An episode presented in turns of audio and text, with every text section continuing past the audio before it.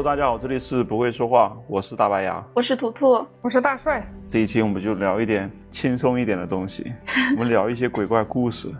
为什么要聊这个故事呢？就是因为最近刀郎不是出了一首歌吗？其实我们不是想要追大什么热点，罗刹罗刹海市差，哎呀，高中语差作文，哎呀，呃高中是语文学的。然后那个他这个这首歌不是来自《聊斋》吗？包括他整张专辑其实都跟《聊斋》有一点点关系。然后突然就想起关于《聊斋》这个这本小说，因为这个其实对我来讲是童年阴影。嗯因为早期的时候，我不知道你们小时候有没有看过《聊斋》。以前我是没有最小的时候是没有看过鬼怪故事的，最恐怖的就是《聊斋》，知道吗？那时候有个电视剧，张铁林演的，最早期的那一部《聊斋》。我们可能看的是新版的，你你哦看的是那个，就是开头有一个鬼火在那飘的那个，啊，我都我大概忘了，反正但但是就是张铁林演的，是很早期的，那时候张铁林还是个小鲜肉，八九吧还是九几的，反正你们那时候还没生呢，我估计你们应该没看过。反正我小时候是有演过零几年拍的那版，我是有看过。我那个《聊斋》就是新版改编的两版还是三版，好像都看过。我还蛮喜欢看《聊斋》的，不过没看过老的那那一版。我是因为我妈喜欢看，跟着她看，哇，那我跟我妈喜好好像，哦，我超级喜欢看。她就喜欢那种神神鬼鬼的东西。哎，小时候我弟要看那个《仙剑三》啊，我说不行，我要看《聊斋》。受不对了。，因为《聊斋》真的是童年阴影，就是又害怕又想看，因为里面有很多美女，知道吧？嗯啊，那倒是。而且我觉得它还有一点点就是早期的这种性启蒙的这种，哎，对对，嗯，我对对是不是床戏太多？我有一集有点印象，就是我不记得大概什么东西，我记得一个女妖怪，那个救了那个男的，然后每天就是日日夜夜缠绵，然后那个男的就、就天天就等着那个女哦，妖我也怪的到来。记得，就是还有就是那个从画里走出来的一个女妖怪，也是 每天晚上吸那个男的精。哎呀，就是哎你说我那么小时候五六岁，怎么就让我看这个呢？你说这个东西一一点都不禁忌。那现在怎么可能，对吧？现在就越来越收敛了，感觉。嗯 对，对那时候真的就是，哎呀，真的真好看。而且我发现，就是不仅是《聊斋》，就是我小时候看那种嗯、呃僵尸的那种电影，它里面也有一些啊跟性相关的这些东西。有有对，有时候一，般都是有一些美女、美女僵尸或者美女鬼怪啊什对么的，对吧？香香港的那种什么邵氏电影啊那种，对对对。嗯，对。对，而且那个鬼怪，他美女越好看，他那个鬼越丑，你知道吧？就这种反差感，让你让你小从小那种心灵就是震碎了，明白吗？就是他在告诉你，这些美女都是鬼怪，都是？危险的，在告诉你。对，太危险了，你知道吧？这这也导致我后来就是找女朋友或者谈恋爱，我不敢找太漂亮的。你啥意思？如果牙宝听到了怎么讲？不是不是那意思啊，就是我就说这是童年的一种一种阴影吧，对。嗯但长大以后，对吧？成人了之后就心理成熟了，哎，就知道那个都是 对吧？假的，都是那种。但是我现在到我现在这个年纪，我又觉得他这个很有道理，就是太好看的东西确实很危险，你知道吧？之婚，然后包括刀郎这一次那首歌嘛，它反映的这种讽刺啊，对社会的这种反讽啊，你会发现，虽然那些都过都是鬼怪故事，但其实它反映的那些道理，现实生活中都是有的，嗯对，而且现实讲的其很多实是人性。对，而且人性很多比他那个说不定还更恐怖、更恶心、更让你难以接受。对嗯最最最鬼怪的是人的内心。对，你的心脏了，你的心是是恶心的东西，那做出的事情自然就是鬼怪神离的事情。嗯，我是记得以前看过的一些《聊斋》的故事，有的故事就是鬼反而没有那么恶，反而是真实的那个活着的人是比那个《聊斋》里面的鬼更可怕的。所以就是那个时候就感受到，比鬼怪更可怕的是人心。所以我小时候就一点都不怕那种鬼，就晚上出去什么的，可能小女孩会害怕，我一点都不害怕，我只害怕就一个人走夜路的时候会有坏人，但是我并没有嗯怕鬼。看那个我就觉得啊，世间肯定真的有鬼，因为电视剧里面讲有鬼，我就觉得真的有鬼，所以晚上走夜路我就特别害怕。嗯，你怕一个美女鬼缠上你是吗？对啊，对然啊。后勒令之婚，把你的你想一想，一个夜。晚，一个非常美的美女站在那儿，你能觉得那是那那是件好事吗？少女说：“哎，多少钱？怎么开个价呀？我操，不行的呀，你知道吗？你还开个价？没有没有没有没有，所以后来上了高中之后，我们我不之前说过，我们高中旁边有很多那种洗头房嘛，对对对。哎呀，就嗯不敢啊靠，近，你们知道吧？高中还挺刺激的。你们高中旁边是洗头洗头房红灯区，我们高中旁边是墓地。学校啊都是、学校都是墓地上面建起来的。不是，我们我是说我们旁边也有墓地，我们学校不是在一座山上。你们学校这么偏僻吗？啊就我们高中因为在山上建嘛，但是当时一点都不害怕，我到现在也不害怕这种东西。然后我们那时候，我们那个学校是在市中心，你知道吧？就比较中心的位置，比较繁华。嗯然后那个这方面那时候，哎，严打还不是很严，就是 所以红灯就非常的红。那时候我们我们那时候都叫那个叫温州洗头房，知道吧？温州，没有地域的意思啊，只是当时那个很多洗头房都写了个温州两个字贴在那个玻璃上，不知道是为什么。最初的一个一个印象，我说啊，温州到底是个什么地方呀？你确定你不是在 我现在这样说没？有不敬的意思啊，只是确实是我当时的一个记忆，你知道吧？记忆很深刻。对就是温州被黑的最惨的一次，对，后来才知道，其实温州是一个非常呃拼搏的地方，非非常富饶的？地方有。钱的非常。富裕的地方，非常有钱人的地方都在那儿。嗯对，所以我们这一期呢，我们就我我会讲一个就是《聊斋》里面的一个故事，好吧？然后到时候图图可能也会讲一个关于鬼怪的故事，也是他从书里面看到的。对的，然后我们就围绕这个故事，我们就聊一聊，好吗？那牙哥先来讲吧，哎呦，最最不擅长讲故事了。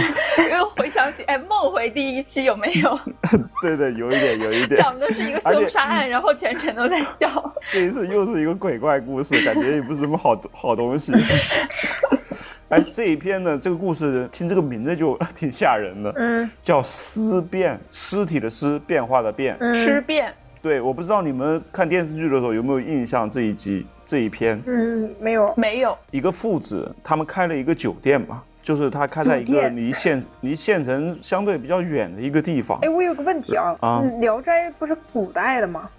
古代就不能有酒店了。客栈呀，就 酒店呀，古时候的啊酒店呀。你你那用词稍微准确一点，就我这种人吧，理解能力不太好，不会转对，我化。还 他都直接帮你转化成酒店了，你还不会转化呀？那我说客栈好吗？嗯就是他们他们父子俩开了一个客栈，嗯嗯然后呢建在一个郊区。哎，我说郊区你能听得懂吗？嗯古时候是没有郊区对，可能离城区，哎不对，离市中心，对不对？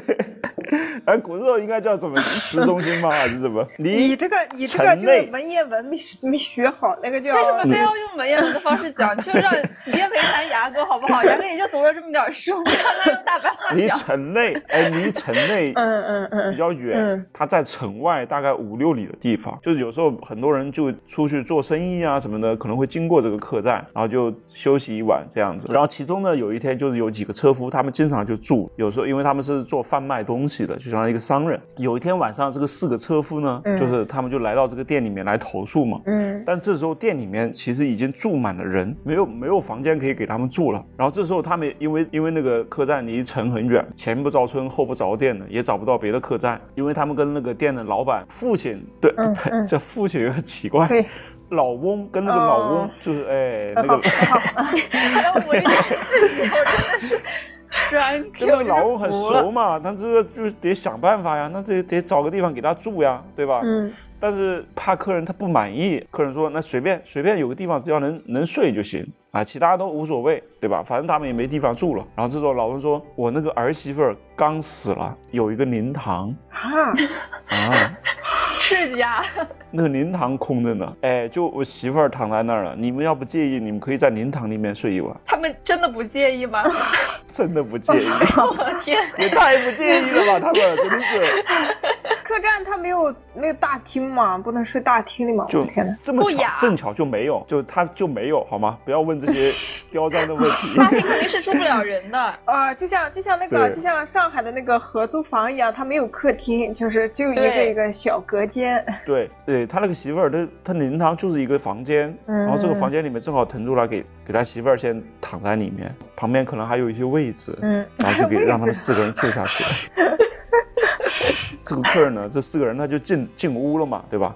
然后就看到桌子上面有一盏油灯，非常的昏暗。桌子上面后面还有一顶帐篷，有一顶帐子，就是蚊帐嘛。嗯对，嗯蚊帐，蚊帐里面，然后他那个就是死去的那个儿媳妇儿躺在里面，啊，蚊然后他身上都没有棺材吗？没有，然后他身上就盖了一层纸被子。为什么是纸被子呢？是因为死人就是只有纸有用嘛，就可以给他烧下去这种。没钱买被絮。他可能是省为了省钱吧。嗯，啊，正常的肯定是有一个被子，穿个衣服嘛，对吧？盖个被对，子。正常得。买个棺材呀，连个棺材都不买吗？对啊，寿衣寿被啊，什么这些，对吧？他就最起码有个棺材，能放在棺材里面。对，只是有一个纸被子盖在身上。嗯，然后这四个人呢，因为比较疲劳了，所以他们也不管这些了，直接就躺下来就睡了。无法理解这，这四个人真他们的是心真的好大啊！闻不到味道吗？不臭吗？那死了多少天了，那都不臭吗？那放灵堂肯定不可能臭了呀，可能跟刚死呀，怎么会臭呢？哦，对了，为什么没有棺材呢？儿子不在店里面，儿子去出去买棺材了，哦外地去买棺材了，所以他现在就临时放在这。刚死刚死不臭。这四个人睡了之后呢，其中有一个人就是睡眠比较浅，嗯，睡眠质量不是很高，跟现代哎年轻人一样。嗯，对他可能他可能心理素质不太好，对他睡的就是有点朦朦胧胧的。然后这时候呢，他突然听到床上有咯吱咯吱的声音，嚓嚓的声音，床板的那个声音。对，然后他赶快就是睁开了一跟睁开眼看了一眼嘛，他就看到灵前就是灯火通明，因为灯火通明嘛，所以他看得清清楚楚。他就嗯看到一个那个女尸，嗯，掀开被子坐起来下床，然后慢慢的就靠近他们，对着他们四个人。挨个吹气，他因为因为醒的那个人是第四个人嘛，他们是躺一排嘛，然后他先对前面三个人挨个都吹了一口气，然后吹到他的时候，他被吓死了，我操！他就偷偷的把被子蒙住头，然后他气也不敢喘，然后就在那听那个女尸就慢慢的靠近了他，然后也准备吹气。这个美女呢，那她挺有挺有那种酒店文化呀，那啊不那个酒吧文化呀，就是那个 挺会诱惑人的啊喝。醉了后，在耳边 他可能就是在吸那个三个人的阳气或者什么的，你知道吧？因为那个第四个人呢，他不是盖被子盖住了吗？他也不知道那个女的有没有吸他，你知道吧？有没有在在他身后？这个时候就他看不见，嗯，对，然后他偷偷的就用脚嘛，用脚蹬另外三个人，嗯，但是那三个人就一动也不动，睡太死了，三个倒霉蛋子。有可能死了昏。睡了，嗯，他吓死了呀！他这时候就想，不然我就穿上衣服赶紧逃吧。嗯，当他拿衣服的时候，咔嚓一声，声音又响了。这时候他就赶赶紧把头又缩回被子里面。他就是那个女尸吧，她来回吸气，吸了好几次，你知道吧啊来？然后 来回吸好，这个男的精气这么足吗？为什么来回男吸好几？的嘛，四个大小伙子，那阳刚之气，那不得好好吸吸。但是他那个第四个人的气可能一直没有吸到，你知道吧？但哦，是因为他憋在被子里面。那个被子隔隔隔隔气效果这么好？对他有点憋不住了，你知道吧？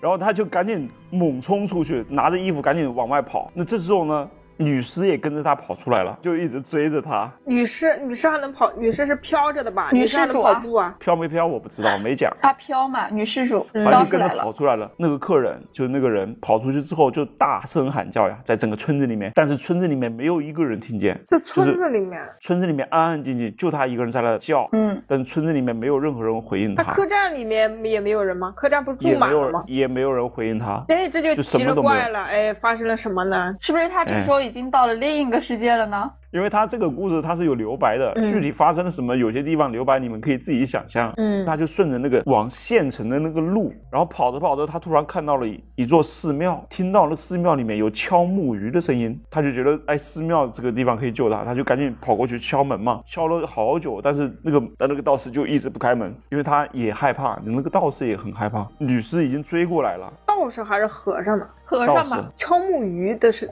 道士敲木鱼嘛？他这里面说是道士，那怪了，那我这个人比较严谨，你知道吧？道观嘛，道观不是那可能是道观吗？哎，对呀、哎，道士不敲木鱼是吗？当然不是和尚敲木鱼吗？哎，那他这个为什么说是庙里面敲木鱼，但又是个道士呢？你这个不严谨应该是。道观啊。哎，他这个说不定有寓意啊。哦，哎哎，对对对，是的，哎哎，你继续对，，go on go on。这这个伟大的作品，他怎么能 就肯定你一下就就是那个寓意？漏洞百出，怎么可能呢？那肯定是故意设计，是一种巧对对思对。对，鲁鲁迅怎么可能写错字呢？他肯定是通假字嘛。你说的有道理，继续。对，那个门不开，但是女士又过来了，这时候他没办法，但是他看到庙外有一棵那个大的白杨树，那个树很大很粗，它树围大概有十四五尺，嗯然后他就用树挡着自己的身体，女士就就是躲猫猫，知道吗？啊，懂。就是用、嗯用树挡住那个女士，就是跟那个女士就是躲来躲去的，嗯，然后这样躲来躲去吧，这女士太有脾气啊！你是躲来躲去，那不不侮辱我吗？你这太不尊重人家这个，对吧？这里怎么女士还汗流浃背呢？我操！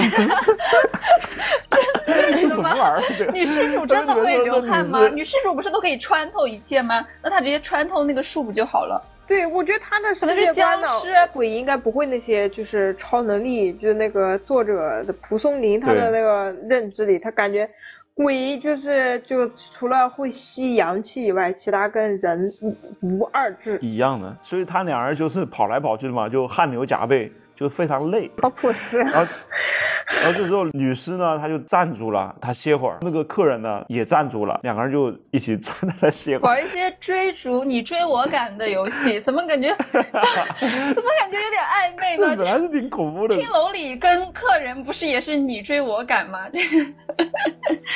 对。这时候女尸肯定不干了呀，她要使出大绝招了。嗯，她就是伸开两个手臂嘛，隔着树，隔着树嗯直接抓住了那个、那个客人。长臂猿是吧？对，然后那个客人直接就被吓尿了呀！我操，抓到了吗？没抓到。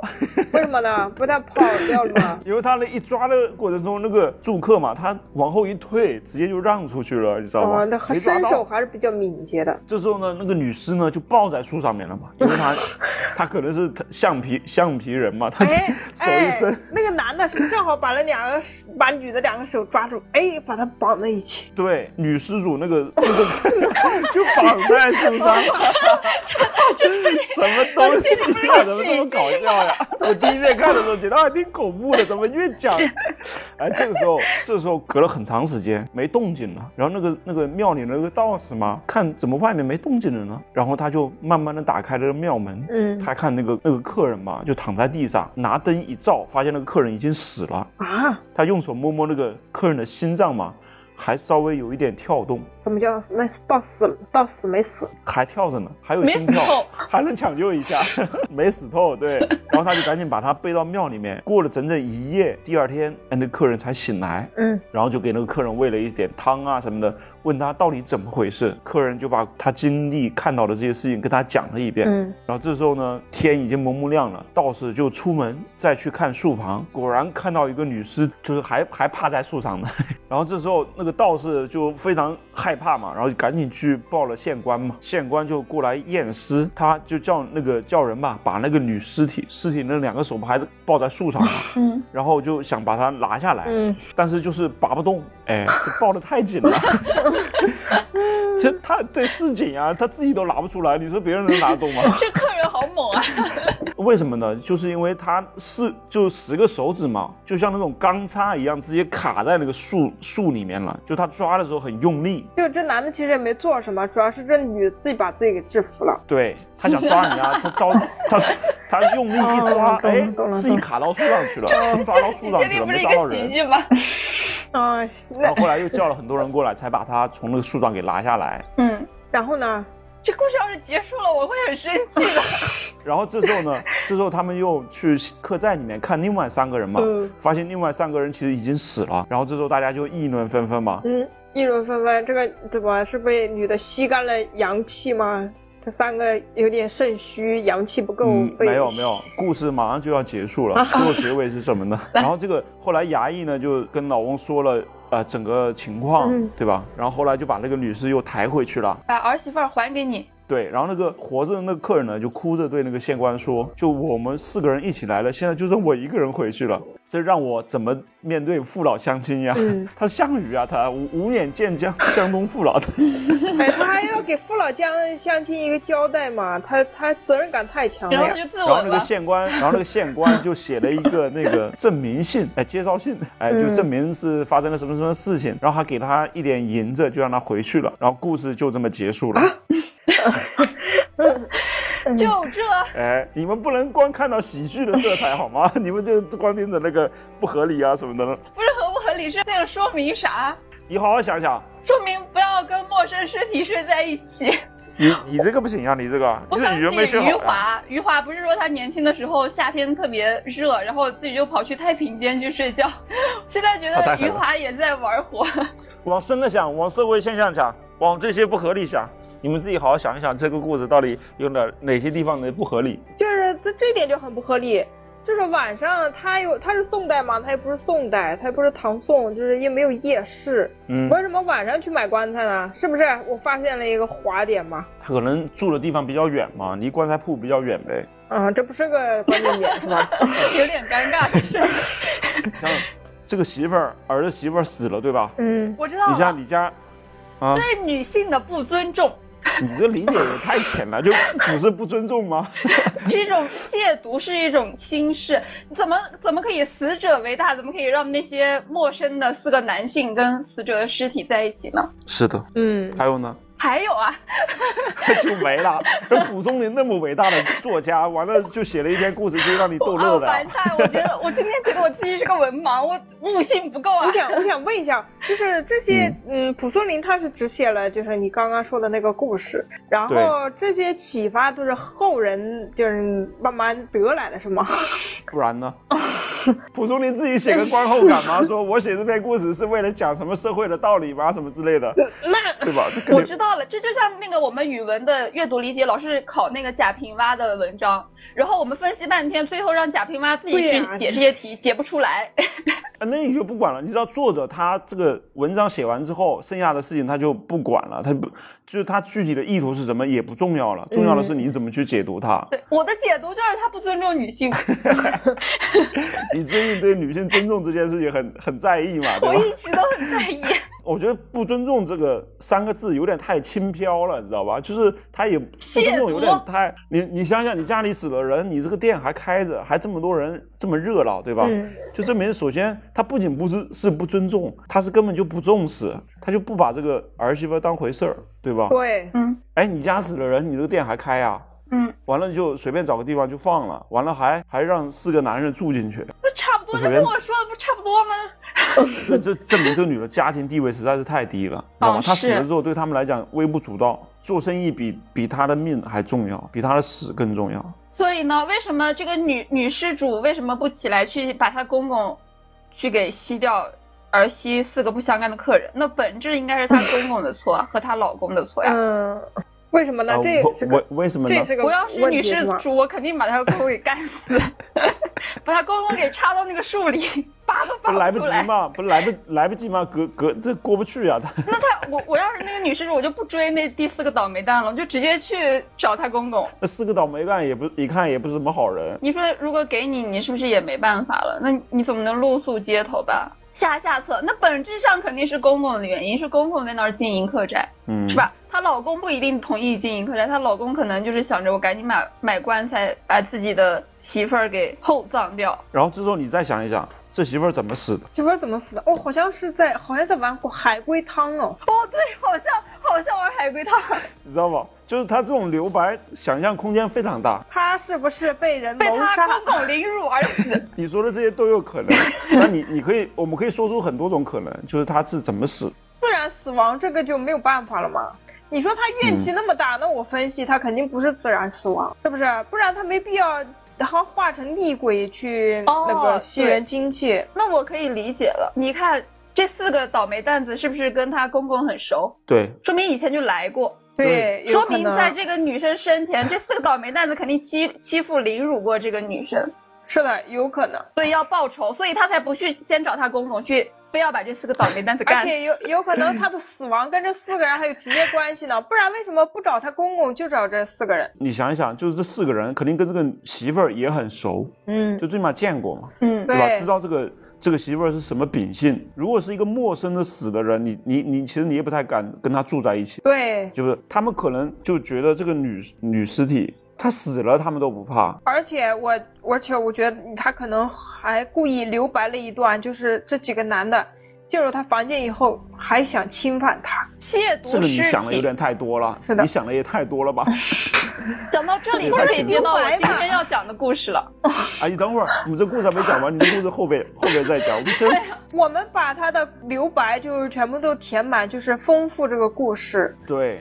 老翁带他们过来住这个房间的时候，他们根本也不问这个媳妇儿是怎么死，对，一点不好奇，他们也不在意，这就实锤了，这个女的死跟他们有关系，也不能这么说，也 也没有实锤吧，万一就是认识的人，那旁边你你比如说你认识的一个邻居，他家人死了，你肯定也会提前打听打听他家的那个人到底怎么死的呀，也不一定真的就跟他们相关，关键就是他死了，哎。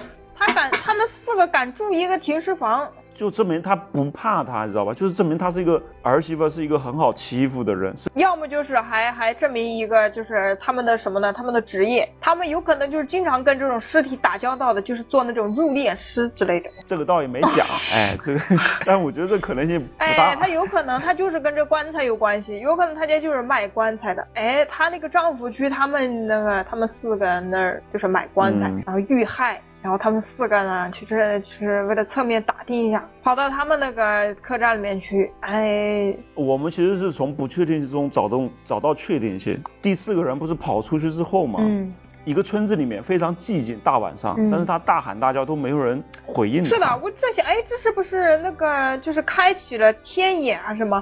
为什么突然房间里锃亮？就是那个停尸房里面，这个，所以啊，所以这个就有个问题：为什么村里的人他们听到这么大的声音，他们是听不到吗？他们是听不到吗？全村都是聋哑人。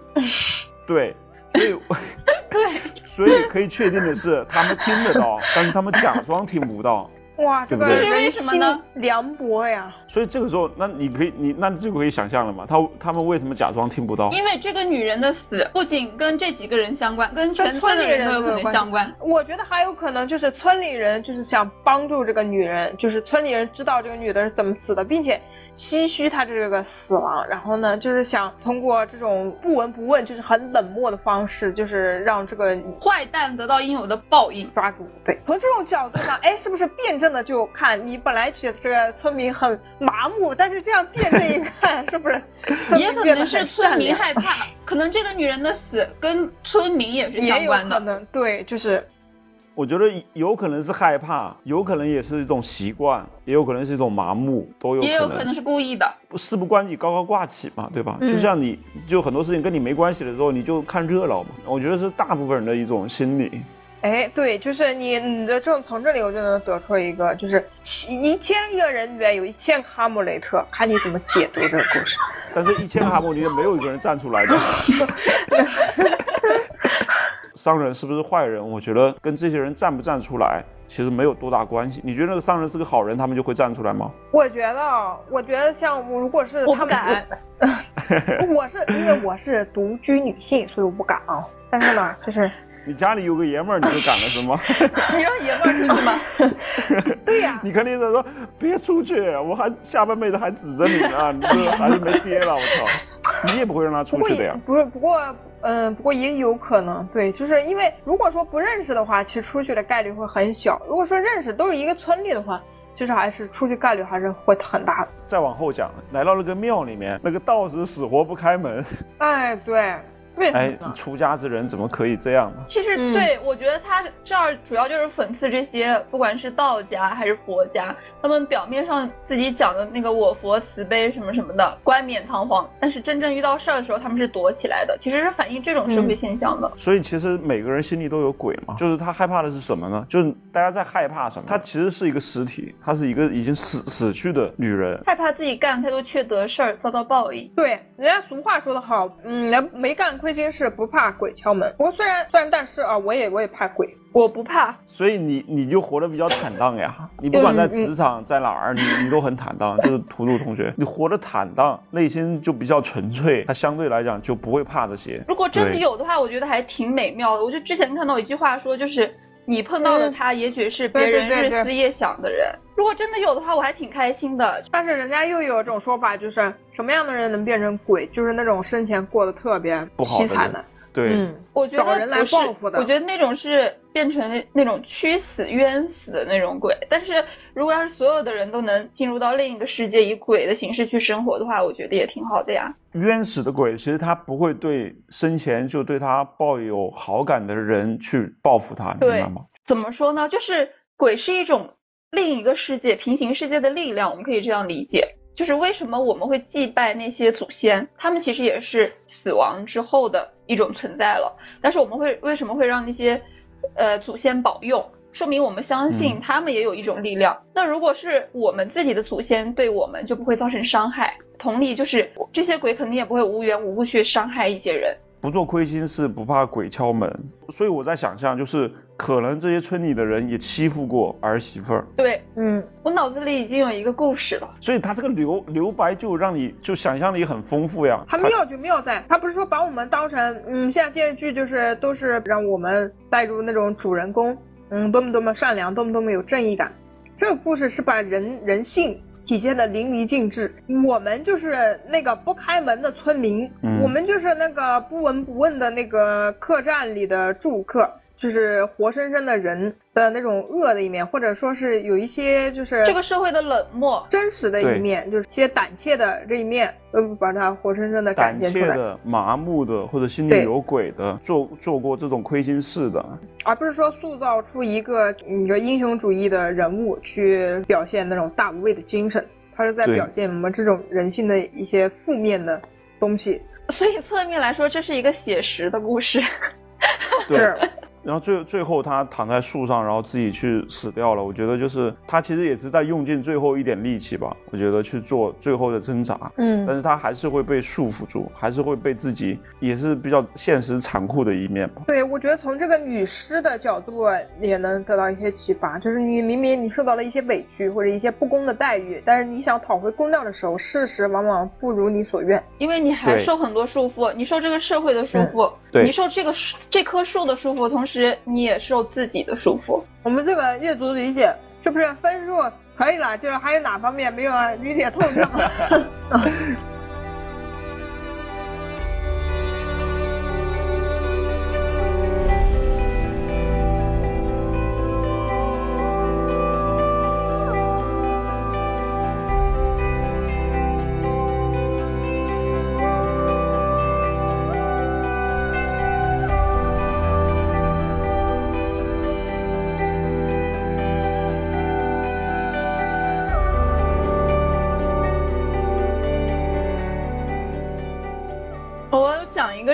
日本的故事，它也发生在太平间。你纯吓人是吗？不是，我是那么背景交代一下。肤浅的人吗？我先介绍一下我我要讲到的这个鬼怪吧，它的名字叫大手，手是首都的手。这个妖怪是什么样的呢？我给大家介绍一下，它是一种有头无身的长发妖怪，有一口用铁浆染黑的利牙，会突然出现在独处的人类面前，用阴森的表情盯着别人的脸看。虽然不伤人，却也没几个人敢直视他那不寒而栗的目光。那个牙哥和大帅，你们记不记得我们之前聊时尚那一期聊过？日本上世纪很喜欢女性把牙给涂黑，记不记得？所以这个妖怪嗯代表的其实是妇女，他是但是没有头是吧？但是 有头无身，没 有头，没有头怎么用他的牙？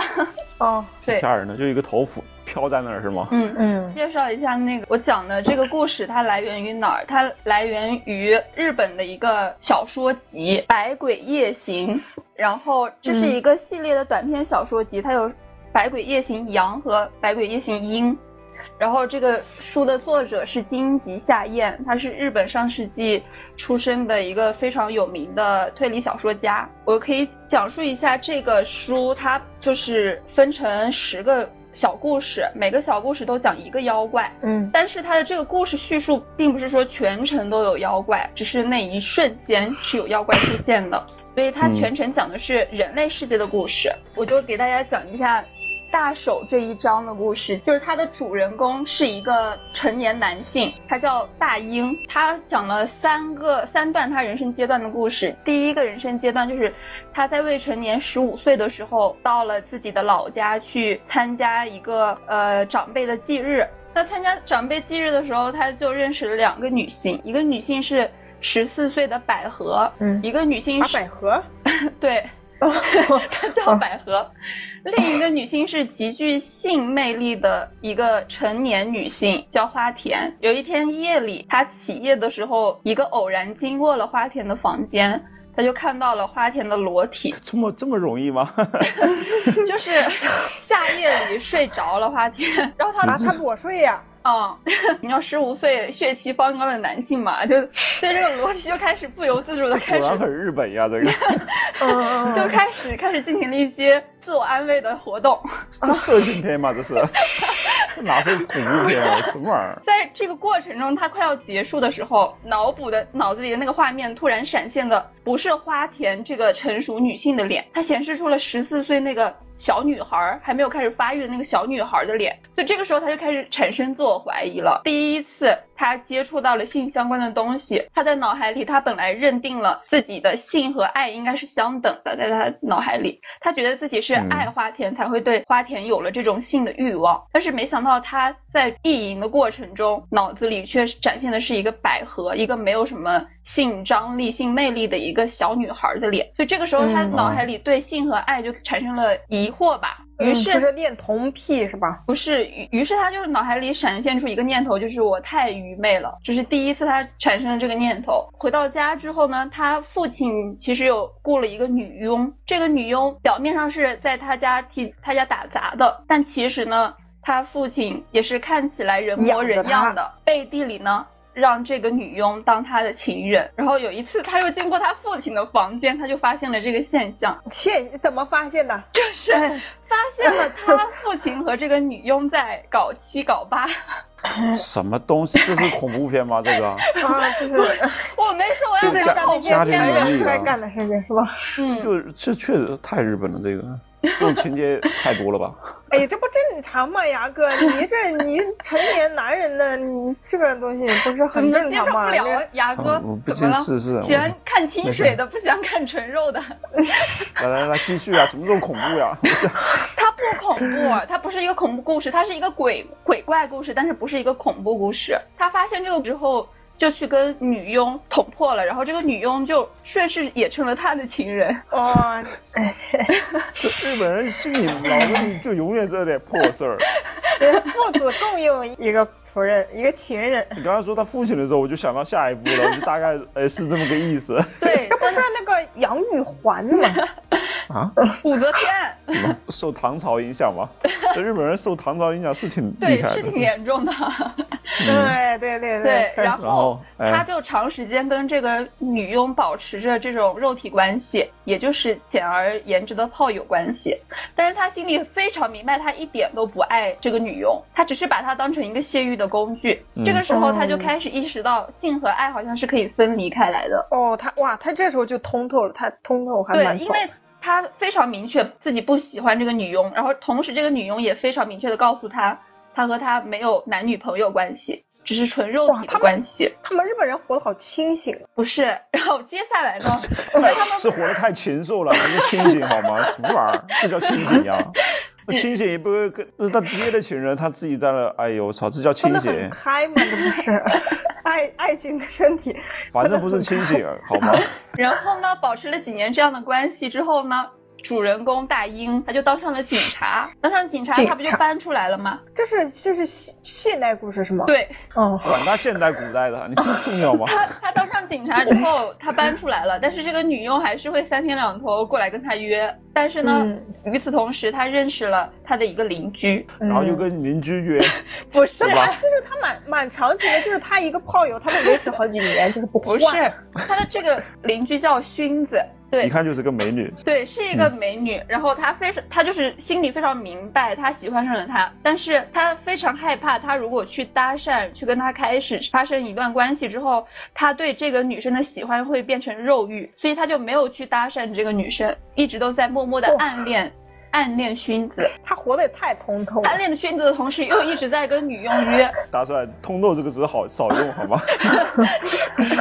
对，所以他这个时候呢，就是一边又爱着薰子，一边又跟女佣保持着肉体关系。嗯，但是呢，好景不长，他暗恋的薰子还是找到了男朋友。是他爹是吗？不是，你在你在想什么胡七八糟的东西啊，大白啊？他不上，他爹上了呗，是不是？不是。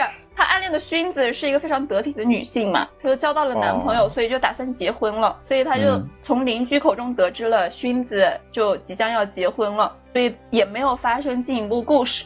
但是他不是当警察吗？在一段时间之后，突然他接到了报警，然后得知薰子去世了。然后为什么？没有为什么，故事根本没有讲为什么。故事留白，对，去世就是报警了嘛，说明不是意说说明不是自然死亡嘛，是意外去世。然后他作为警察，他就去要验尸，他就来到了太平间。我操，性侵了他吗？不是，哎呀，大帅，你这种想法 很通透。对他进入太平间之后，他就是没有把这个布掀开，他只是看着。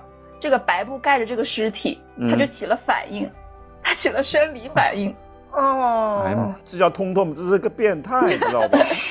他觉得自己疯了，他就此刻非常想冷静下来。你看，他还是知道自己疯了的。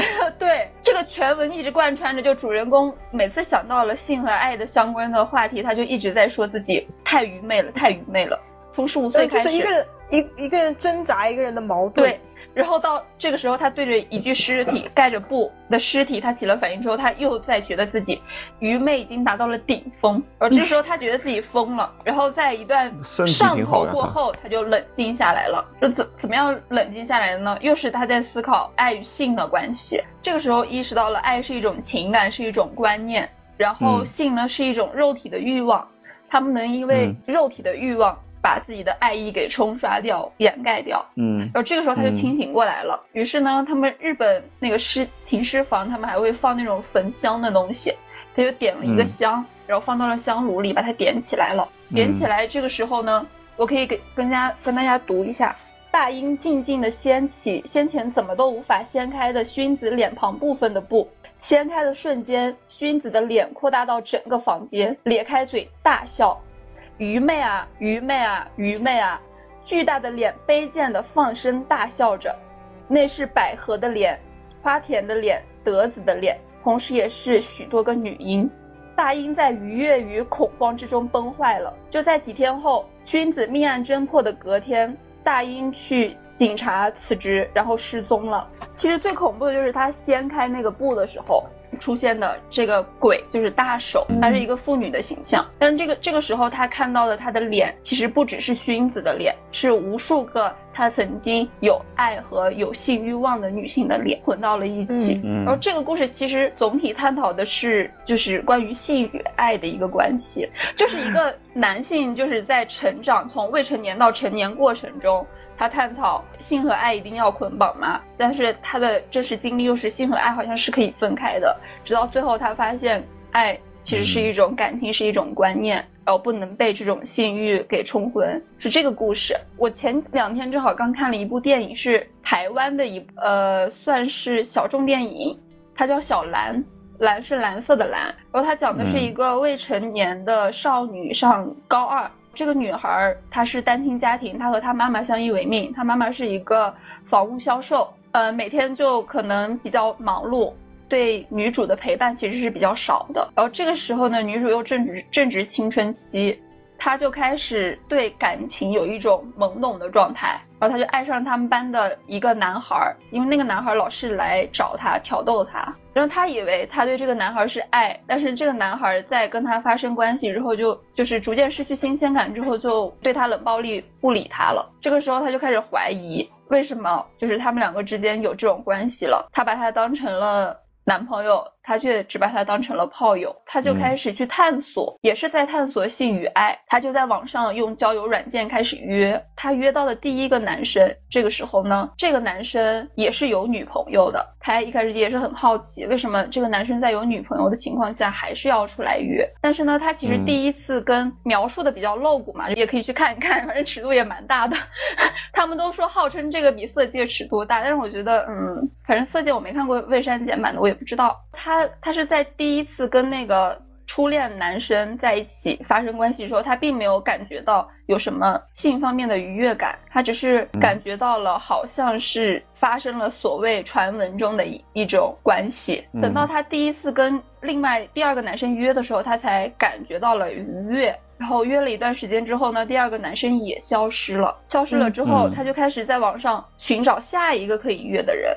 但是呢，找到之后，他们两个约到酒店，发现那个男生是他们班上的一个男生，而这个男生其实一直都在暗恋他，他们两个的关系也都还不错。他的第一个初恋男生在跟他约完之后。新鲜感过掉之后，还把他们的亲密照片发到了群里，所以他们班全班甚至全校的人都知道。这男的什么心理啊？对啊，所以最后他在约到第三个男生的时候，这个男生其实是知道他发生过那件事情的。这个男生就说没关系，我不在乎什么什么的。然后这个时候他就说，我有做错什么吗？我为什么要得到你的原谅？你的不在乎？这个时候就是他对于这种性方面的一些觉醒吧。他觉得。我并没有错，我只是去探索，我去享受这个性了。我并没有对不起任何人，我有做错什么吗？完了，他正好在出房间的时候，发现了他妈妈跟一个男人也刚从酒店约完出来。讲的是是一个未成年少女在缺爱的一个家庭环境中长大吧，就她妈妈就是看似好像会每天问她要不要吃什么东西啊，但是其实她妈妈在做房屋销售，也是在不断的去跟别的男人约。妈妈在女孩的成长过程中。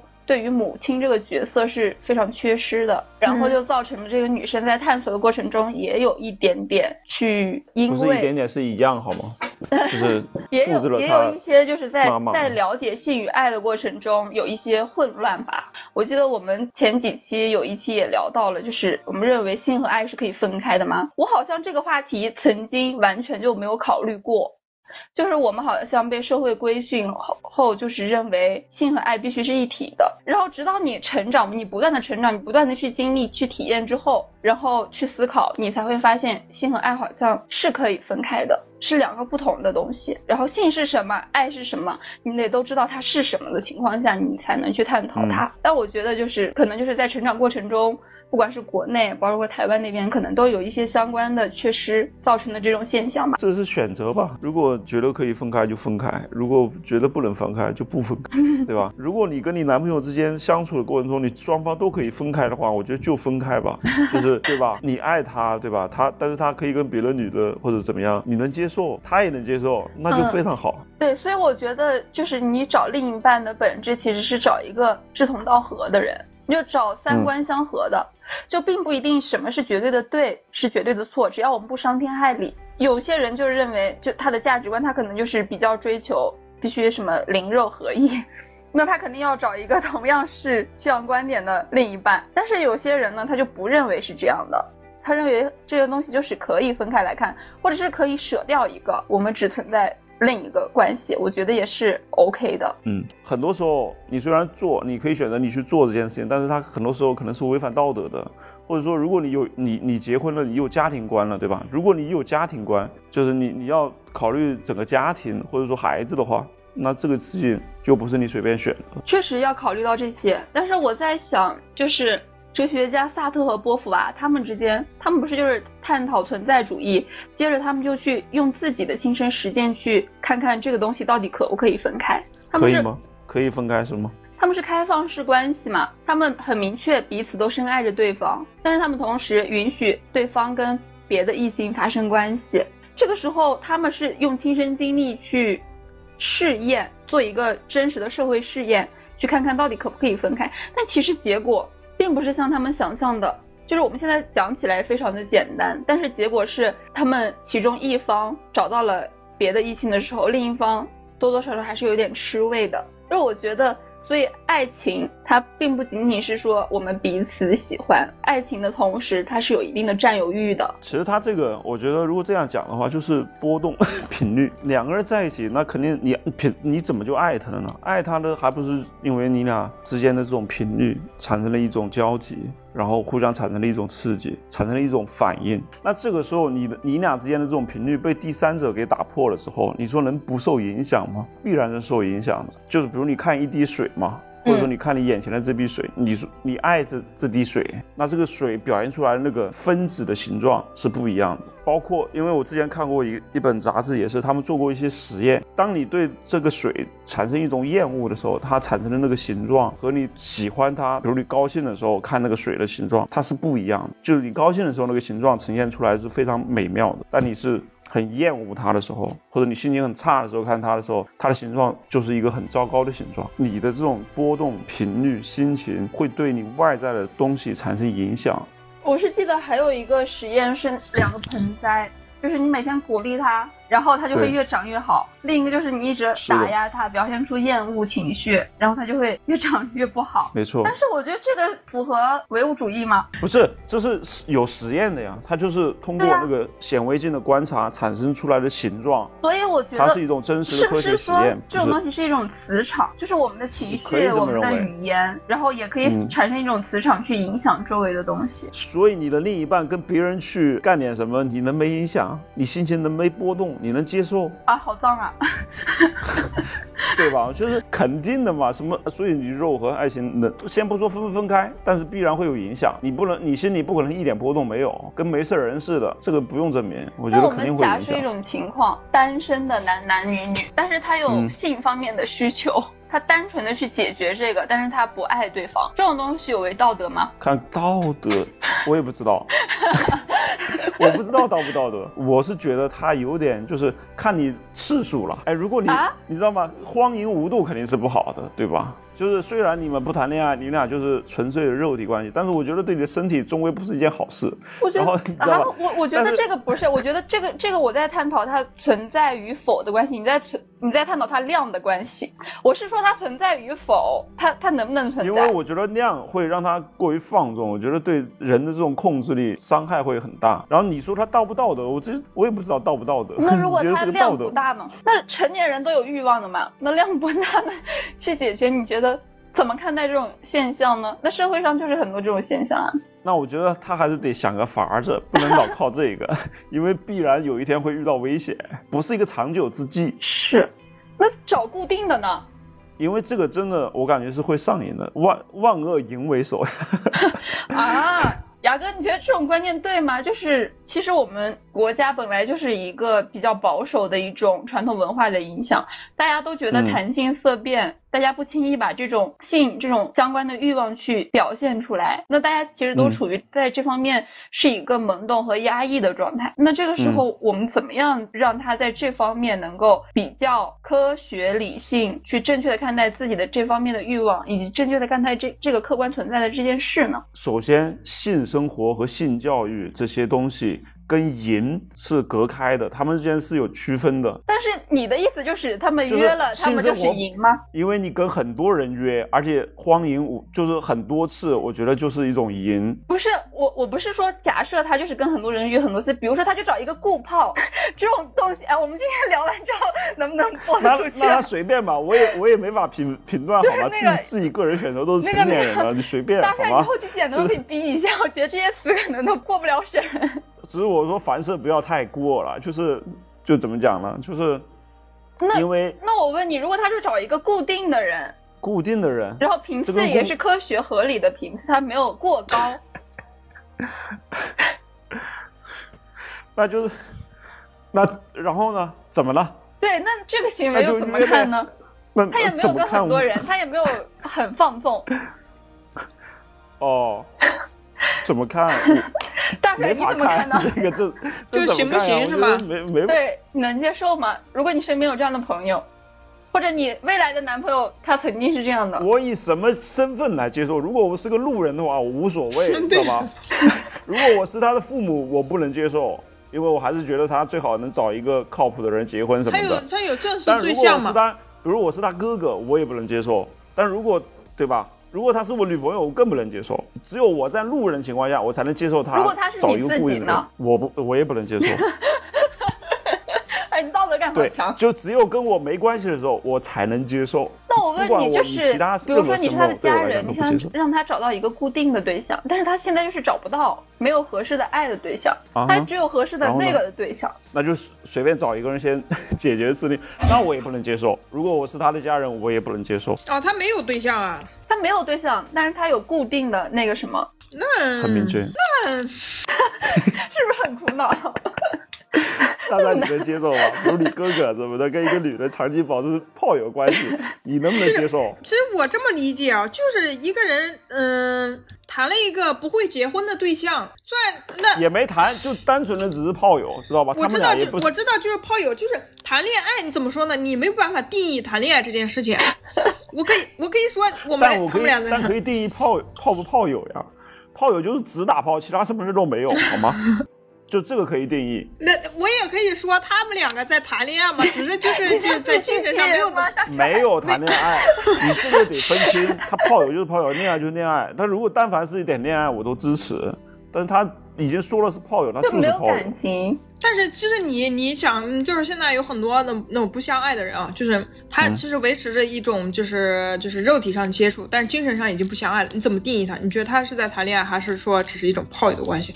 但但如果他们一开始其实是有恋爱关系的话，他们其实谈了很久，但时间久了之后，他们因为长期的生活在一起，已经互相有了一种依赖，这个不是炮友。对，因为他们 base 在有感那个感情的过往经历，炮友就是见面打一炮，然后就分开，好吗？第二天就他们没有拜拜，就第感情过两天就对，所以你不要不要不要误解，他要是没有对象的话，其实我觉得也 OK 啊。我如果作为他家长的话，我可以就是认为他在谈恋爱。那如果你作为他后面的女朋友呢？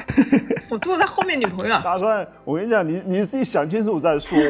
就是你，我刚才说了嘛，如果你哥，你亲哥，他有一个女朋友，就呃不是女朋友，就是一个炮友，他就长期炮友，但是就不结婚，你你觉得你能不能接受？我觉得我亲戚是可以的。要是要是我男朋友的话，那肯定不行。你哥也行是吧？嗯，跟我也没关系。好的，你也没哥，我跟你讲，我觉得啊，就是脚踏两只船，那是道德问题。他不怕对他，他也不怕，他也不伤害伤天害理，知道吧他们？这他件事情也是就是打炮在。跟你在一起之前。我他干那个事情对我就没有什么影响。就你你男友也可以是吗我？男友不行，不是，就是你男朋友在跟你在一起之前呢？也不行。为什么呢？我觉得啊脏呀，太脏了是吧？啊，你你想说什么？我就看你的他是跟一个女生。固定的，他不是说很多我。觉得，哎，我觉得找炮友这件事情太时尚了。就是我这种人啊，我不干，所以我也不希望我找那么时尚的对象，你知道吧？觉得你跟不上他的这什么理由呀那这个个潮流度，是不是？嗯，对，是。我村里来的不不兴这个是吧对吧？，本身就是人家的思维太超前了，你生活方式很超前，你的生活生活方式非常的传统和滞后，那就跟我不匹配，就是。那懂了。那我问图图你呢？我不知道，其实我就是想不明白，我才会跟你们去探讨。因为我我最近看的这些故事，包括我们之前也聊过嘛，我自己自以为这些东西好像是可以分开的，但是我也不知道发生在我身上会怎么样。就是我不怎么样，我现在想想，我好像可以接受，就是如果是在跟我在一起之前，但是我觉得如果真正的发生，我又不一定能接受，我不知道。不是自己家房子着了，自己不会着急的呀。等 真的着了之后就就才知道房子着了什么感受呀。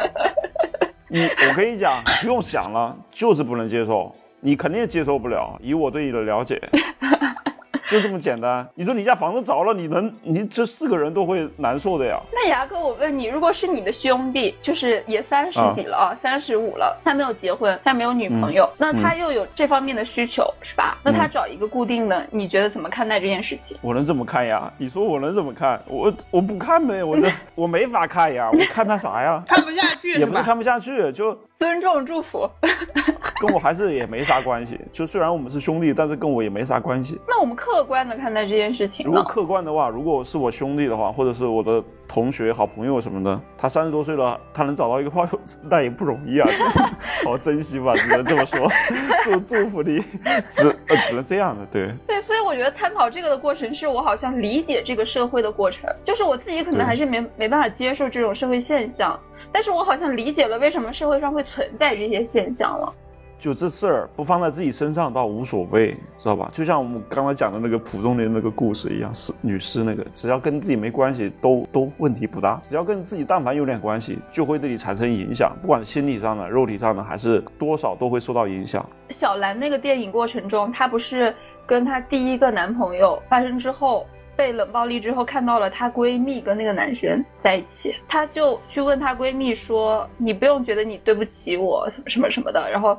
她闺蜜说没有啊，我没有跟他在一起啊，而且我跟他在高一的时候就已经发生过了。那她说，那你们高一在一起过吗？她说没有在一起过啊。这个时候女主就产生了困惑，就是他们不是谈恋爱，但是他们已经发生过了。嗯。然后同时还有就是她约的第一个男生，他有女朋友，他也出来，就这两件事情都让他的青春期成长过程中产生了一些困惑。有些人可以有性无爱，有些人可以有爱无性，就是哎，我们成年人尚且思考不清楚。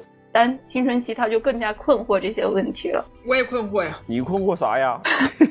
怎么村里来的你困惑啥？你都史上的那些事儿你都接受不了，你 还困惑了？所以吧，我就觉得真的就是还是到成年之后该干嘛干嘛。就是上学的时候没成年之前，先别想这些事儿。或者我觉得应该不是也不想，其实不，你让他别想，其实就是赌。因为他已经产生好奇了，你这个时候是大禹治水，你不能赌，你要输，没错，你要跟他讲清楚这些东西是什么。所以啊，你说的很对啊，如果这个口子不堵住的话，他未来就是会会溃堤的，就是他有第一次、第二次，后面就一堆啊，你知道吧？就发洪水了呀，就。所以，我你知道吗？那些约炮的，我就不信他只有一次。这个就是为什么我觉得你这这件事情根本考虑都不用考虑。那些约炮的，离他远点。男的有不约炮的吗？男的，对呀，我身边那些男的跟我说，就那男的就嫖的呀，什么约的呀，就不不嫖约很少。就就不要呀，就明显就不能接受呀。所以这件事情根本就不用考虑。那他隐瞒我呢？我就不知道。我现在对男人已经失去了失去了信任。你们这个观念就有一个问题，就是说男的都约炮这件事情怎么可能？我是被社会教育的，这也是刻板印象，你知道吧？就是大家很多对很多人群都有刻板印象。你可以找到，你要相信自己可以找到没有约的，好吗？你自己哎，你自己也没约，你怎么就不相信别人也没约呢？因为我因为我们是思维落后的传统女性，而且。而且女生，嗯，社会又教育我说，女生基本上不存在这样，不不不，少。哎，我们要这样思考问题。那男生大部分都约，那男生约的是哪部分人呢？我觉得，我这时候想说，物以类聚很重要，真的就是。如果你周围都是约的，那你就自自身检讨一下，是不是你也差不多可以约了，知道吗？就是，我就说 什么东西？很多学生对吧？初中、高中就开始约的特别多，对不对？但是你非要跟那些约的同学整天搭个搭勾在一起，你是不是哪一天你也去约了，对不对？就是我就说，你可以选择一个不约的路，知道吧？或者一些不约的人群去交朋友，你非得不是说男生会成群结队的去约？放屁！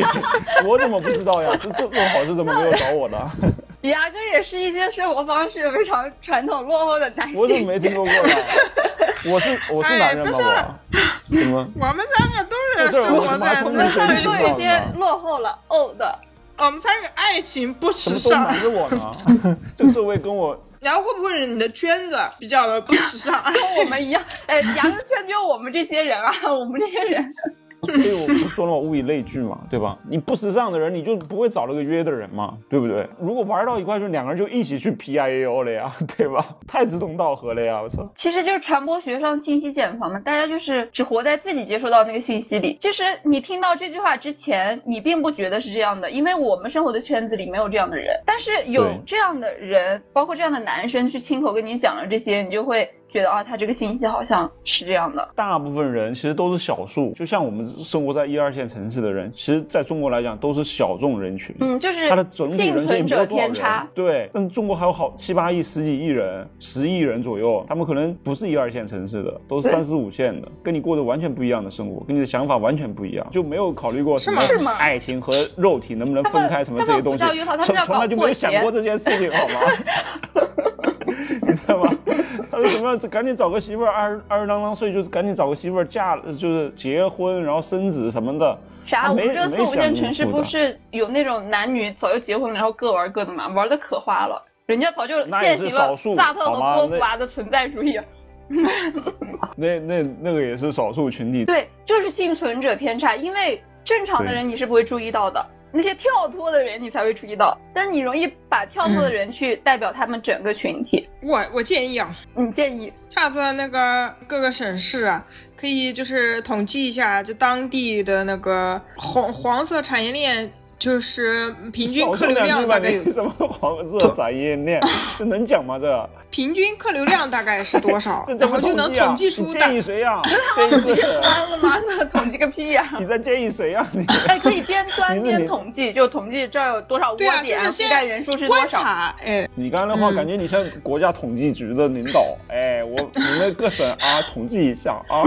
对你这样，你这样你就能统计出大概中国就是有在践行这项活动的有多少 可能人就是比例占多少。践行，那你也不能用他的次数来 匀在其他男性身上吧？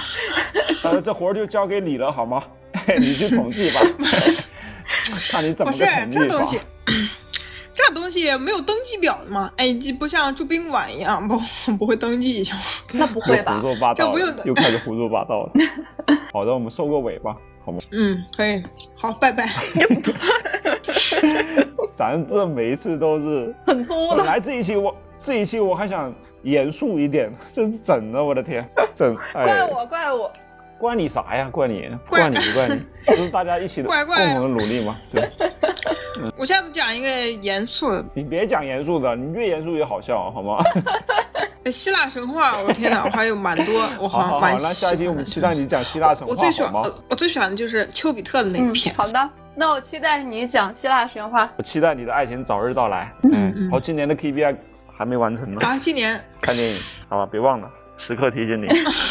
好的，呃，欢迎大家订阅、转发、关注我们的电台，然后可以加图图的微信进入我们的社群，然后有什么想聊的、想听的话题都可以告诉我。这里是不会说话，我是大白牙，我是图图，我是大帅，拜拜。拜拜。拜拜。